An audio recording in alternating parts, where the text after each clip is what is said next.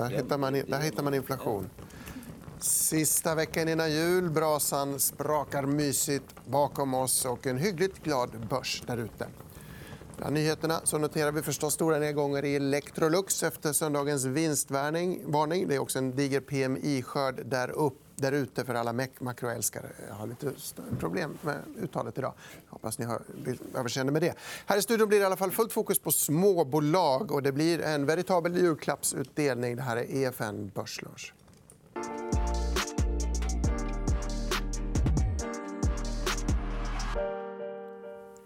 Ja, och de aktierna ska serveras som på ett silverfat av våra kära gäster. Vi har Viktor Henriksson här och Jon Hyltner. Varmt välkomna.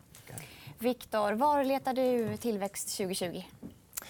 Ja, alltså, det fina med börsen är att det finns alltid bolag som är undervärderade eh, och som ändå har ett hyggligt år framför sig nästa år. Så jag har ett knippe bolag som jag kikar på som är jättelågt värderade men ändå kommer växa vinsterna rejält nästa år. Så att, såna bolag letar jag mm. efter.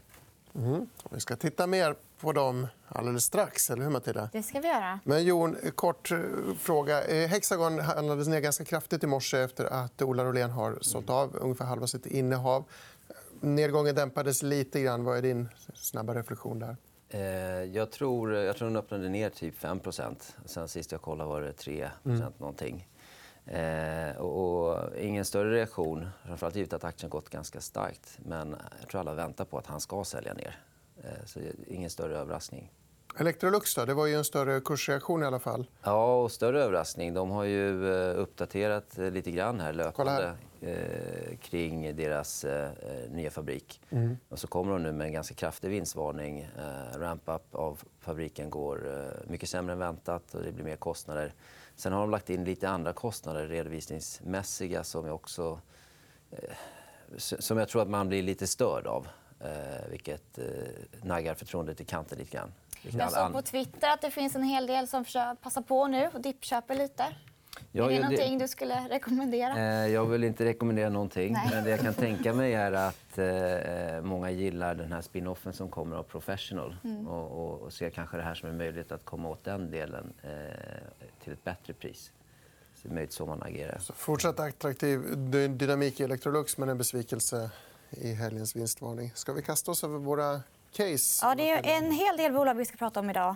Vi kan väl börja med att ge oss in i byggsektorn en aning. Vi har en eh, kursgraf över två bolag som blir vår, vår startskott. här. Det är Balk och Bygghemma. Jon? Mm. Ja, två helt olika bolag. Man börjar med Balco. Så de renoverar balkonger och har hittat ett väldigt bra sätt att göra det fint med inglasade balkonger eh, men också en väldigt bra ekonomisk kalkyl för eh, de bostadsrättsinnehavarna som, som bestämmer sig för att göra det här. De har fått bättre finansieringsmöjligheter där ju. Ja, precis.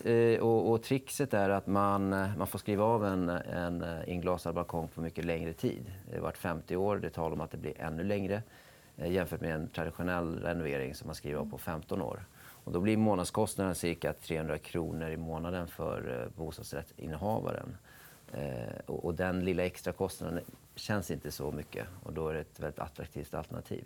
Och vi hade vd här jag tror det var förra veckan. och Han mm. sa faktiskt att... Att när man pratar bygg är man ju alltid orolig, orolig för konjunkturen. Mm. Och han sa lite kaxigt Balco är verkligen ett bolag jag skulle välja äga i en lågkonjunktur. Ja, han är väldigt entusiastisk. Men håller du med om det? Den större delen av tillväxten och eh, försäljningen kommer från renoveringsmarknaden. Eh, mm. Det finns en, ett, en jättestor volym av balkonger som måste renoveras. för Annars så ramlar de sönder. Och de håller inte, håller inte måttet. Eh, så den efterfrågan kommer finnas där.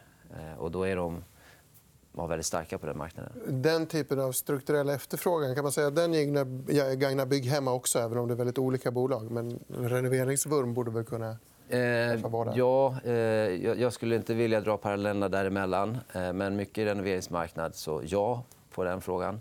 Men den stora drivkraften för bygghem är att man går från att köpa på Bauhaus eller någon annanstans mm. till att köpa på nätet i, i den renoveringsbiten. Sen har de en ren eh, möbeldel också eh, som är mer konsumtion av möbler. Mm. Eh.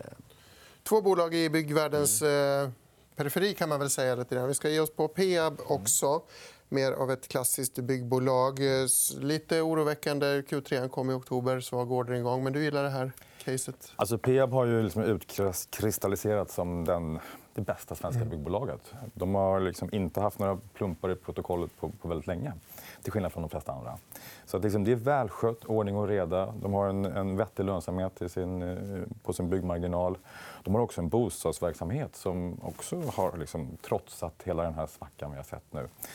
Peabs bostadsbyggande sker ju inte på, på Östermalm eh, utan det sker ute i landet på orter som inte har, har påverkats så mycket av, av den här liksom, bostadsoron vi har sett. Så liksom stabilt, bra, välskött och som jag ser det då, lågt värderat. Men Viktor, om det är stabilt, vi såg kursgrafen här. Varför är mm. kursen så slagig? Men det är nog lite grann det du var inne på. Ibland är marknaden lite oro för konjunkturen och byggbolagen är nog ganska volatila på börsen generellt. Eh, och det kan också vara så att Peab ibland lite oförskyllt dras med i om någon konkurrent har en dålig rapport. Eller något sånt där. Så att, men jag tycker man ska se på den långa trenden där ändå, som ändå eh, är ganska positiv. Och, eh, och sen se, ta bolaget för vad det är. Det är ett välskött bolag eh, med en attraktiv värdering. Du får en jättebra direktavkastning. Och jag ser också lite dolda värden i, i eh, balansräkningen.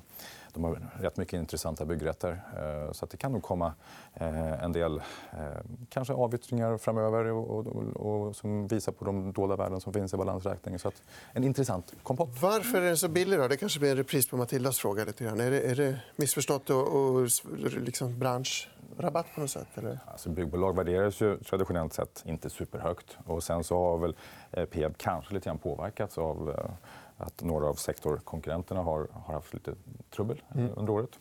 Men jag tror att, liksom att man successivt kommer, kommer eh, värdera upp Hiab. Och, och det är liksom ett långsiktigt case som jag tror man kan äga.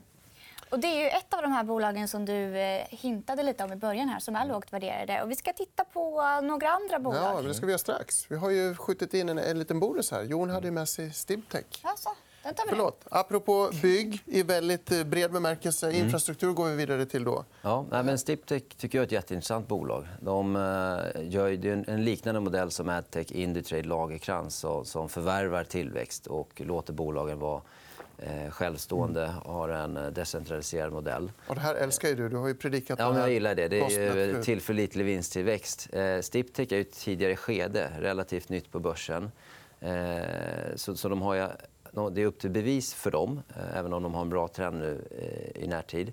Eh, skillnaden är att de har fokuserat helt på infrastruktur eh, och ser de problemen som finns där, den efterfrågan som kommer från allt till att man behöver ställa om till mer miljövänlig energi, eh, bättre eh, vattentillförsel. Det finns problem med vattenledningar som läcker, mycket rent vatten som slösas bort etc.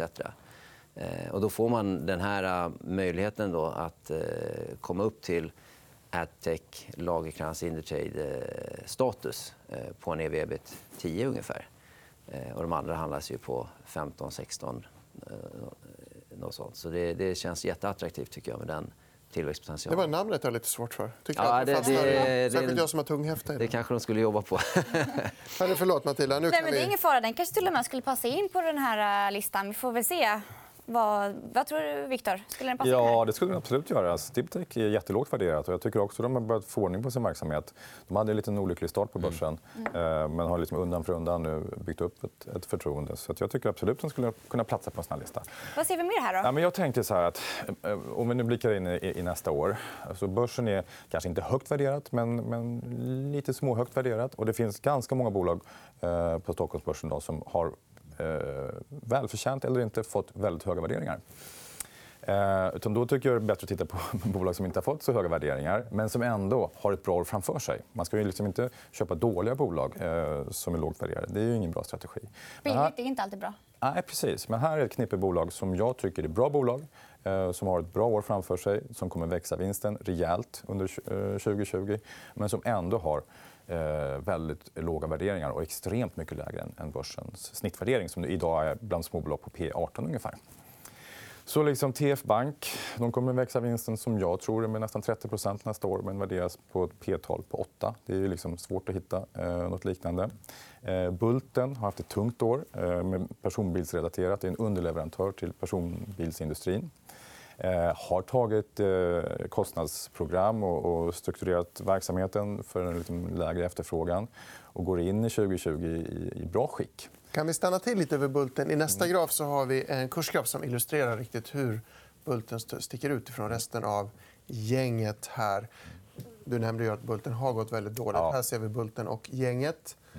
Men med det här i bakgrunden och en, en tillväxt på 53% så känns det väl kanske lite lockande. Ja, alltså, person, all, alla som håller på med personbilar har ju haft ett tufft år. Eh, och det har ju varit ja, den värsta av alla världar med, med vikande efterfrågan i Kina med, med avgasskandaler och, och nya avgasregler som har gjort att folk har liksom väntat med att köpa sina bilar. Så det är liksom, mycket värre än så tror inte jag det kan bli. Eh, vi kommer nog fortsätta åka eh, personbilar fram, framgent. Bulten är en underleverantör och för dem spelar det inte så stor roll om det är elbilar eller, eller eh, gammaldags motorbilar eller om det är hybrider. Eh, de, de levererar fästelement till personbilar. Så, så länge det byggs personbilar så kommer Bulten ha en marknad. Och det är ett välskött bolag i grund och botten. Den där tråkiga kursgrafen vi såg där, det är liksom inte resultat av att de har varit, gjort ett dåligt jobb. Utan det har varit en tuff marknad för Bulten under året. Vad tänker du, Jon, när du ser den här samlingen av lågt värderade bolag? Något du blir Det lite extra känns som du sugen gillar på? kyckling. Jag vet inte varför. Ja, nej, men den är intressant. Den är något eh, vi tittar på. Eh, Vi är investerade i, i Nordic Waterproofing som vi, som vi tycker har en, eh, en bra, bra utsikter, både organiskt men de förvärvar ju även tillväxt. Eh, måste jag, jag tycker Peab eh, är eh, intressant. Det finns i ett, en av fonderna vi förvaltar. Eh, där, jag tycker det bolaget är oförtjänt eh, åkt med de andra byggbolagen trots att de hela tiden levererat bra. Rätt kul. Och skulle man jämföra estimatförändringarna för Peab jämfört med de andra byggbolagen så de andra har ju gått ner med, med, i takt med vinsterna medan Peab har ju hållit upp under hela den här svaga byggmarknaden. Eh, vilket är ett styrketecken. Kan vi säga några ord om Millicom längst ner i tabellen? Där var det lite osäkerhet kring prognoserna. Varför det ser ut så? Jag, jag gillar Millicom därför att det har ju haft liksom tekniska orsaker. Som, den, den har ju blivit så otroligt misshandlad av sin eh, numera då för detta huvudägare. Kinnevik, som är superduktiga. Men just innehavet i, i Millicom har de hanterat ganska vårdslöst. Först skulle man, man sälja aktier, eh, sen, skulle man, ja, sen bestämde man sig för att dela ut. Och, och när största ägaren delar ut nästan 40% av aktierna eh, så blir det kurspress. Och nu är det bakom oss. Eh, Så jag tror det finns liksom tekniska orsaker till att Millicom har gått dåligt. Sen finns det vissa grejer. Bolaget har kanske inte levererat perfekt under året som har gått. Men jag ser bra förbättringspotential samtidigt som det här tekniska Eh, trycket släpper. Och då bör inte aktien handlas så här lågt som den gör nu. Så den handlas med en 20% rabatt till motsvarande eh, bolag. Och den rabatten tror jag man kommer att hämta in under nästa år. Superintressant. Vi har några godingar kvar. Ja, två mjukvarubolag som vi har buntat ihop fast de i samma kursgraf. Vi tänker på Lime och Enea. De gör ju helt olika saker. Ska vi börja med Enea, Jon? Ja, en av dina darlings. Eh, absolut. När jag gillar Enea. De säljer mjukvara till, eh, till telekomindustrin. kan man säga. Eh, och det är två delar av sin affär. Eh, en där man säljer direkt till Nokia Ericsson som bygger själva systemen. Och den delen av affären är på, eh, den, den fasas ut för där eh, deras mjukvara håller på att bytas ut mot öppen källkod och Linux-system. Eh, men trots det så har de hög lönsamhet på det som ändå krymper. Eh, sen har de ut, eh, köpt bolag som eh, säljer mjukvara direkt till slutkunderna, alltså mobiloperatörerna. Allt från IT-säkerhet till trafikhantering. Och, och den efterfrågan tror jag kommer att vara otroligt stark kommande år just för att mängden data i näten ökar hela tiden. Och eh, säkerhet jätteviktigt. Trafikhantering så man vet vem ska få prioritet i nätet när man kollar på en Champions League-match eller man ser på något lite mindre viktigt kanske. Eh, så så det, det är väldigt bra förutsättningar. Då handlas aktien ändå till ev 16 vilket är, tycker jag är väldigt lågt givet den potentialen. Jag tänkte fråga precis tvärtom. Har det inte blivit ganska dyrt eh, på senare tid? Den har ju ändå haft en väldigt fin kursutveckling. Ja, men den kom från eh, tycker jag, då, alldeles för låg nivå. Så även om aktien har gått fint så är det fortfarande en helt rimlig värdering. Eh, och ser man hur mjukvarusektorn generellt handlar så är det ju höga multiplar. Lime då? Och Lime, Lime är ett av de bolag då med höga multiplar. Där P är Men så här, hur ska man värdera det här bolaget? Det är väl ganska Eh, svårt. Man får en långsiktig horisont. Eh, De har ju en målsättning med att växa vinsten organiskt med 15% per år. och där addera förvärv. Eh, och, och växer man vinsten 15% per år då har man dubblat bolaget på 5. Eh, och Lime har ju en god historik som visar att eh, de har lyckats med det här historiskt. Men de har inte lyckats växa särskilt lönsamt, va? Jo, då, absolut. Tycker du det? Ja, det tycker jag. Det, marginalerna är på eh, norr om 20 eh, Så det är, väldigt bra lönsamhet i det här. Typisk mjukvarubusiness. Sen det fina med det existerande de har är att vi, vi på Enter vi är själva kunder i Lime. Mm. Och eh, när man använder deras mjukvara i sin, sin kundhantering till exempel så det är väldigt jobbigt att byta. Eh, Så den här, det är typiskt sticky business. De låser fast kunderna. Ja, eller kunderna låser lite fast sig själva. För man vänjer sig vid, det är som om man jobbar i Excel eller något annat program. Eh, Man vänjer sig vid det och då behöver det vara rätt dåligt för att man ska byta. En lite dyrare klapp bland eh, vår skörd av, av eh, lågt värderade julklappar på Stockholmsbörsens småbolagslista. Hörrni, nu hoppas vi att vi har skapat ett beroende bland våra kunder, alltså er tittare. Vi är nämligen tillbaka igen imorgon klockan 11.45. Då blir det guld, va, Matilda? Det blir guld, det blir guld med Erik Strand och Anna Svan. Missa inte det. Ja. Tack för att ni kom. Tackar. Tack, tack.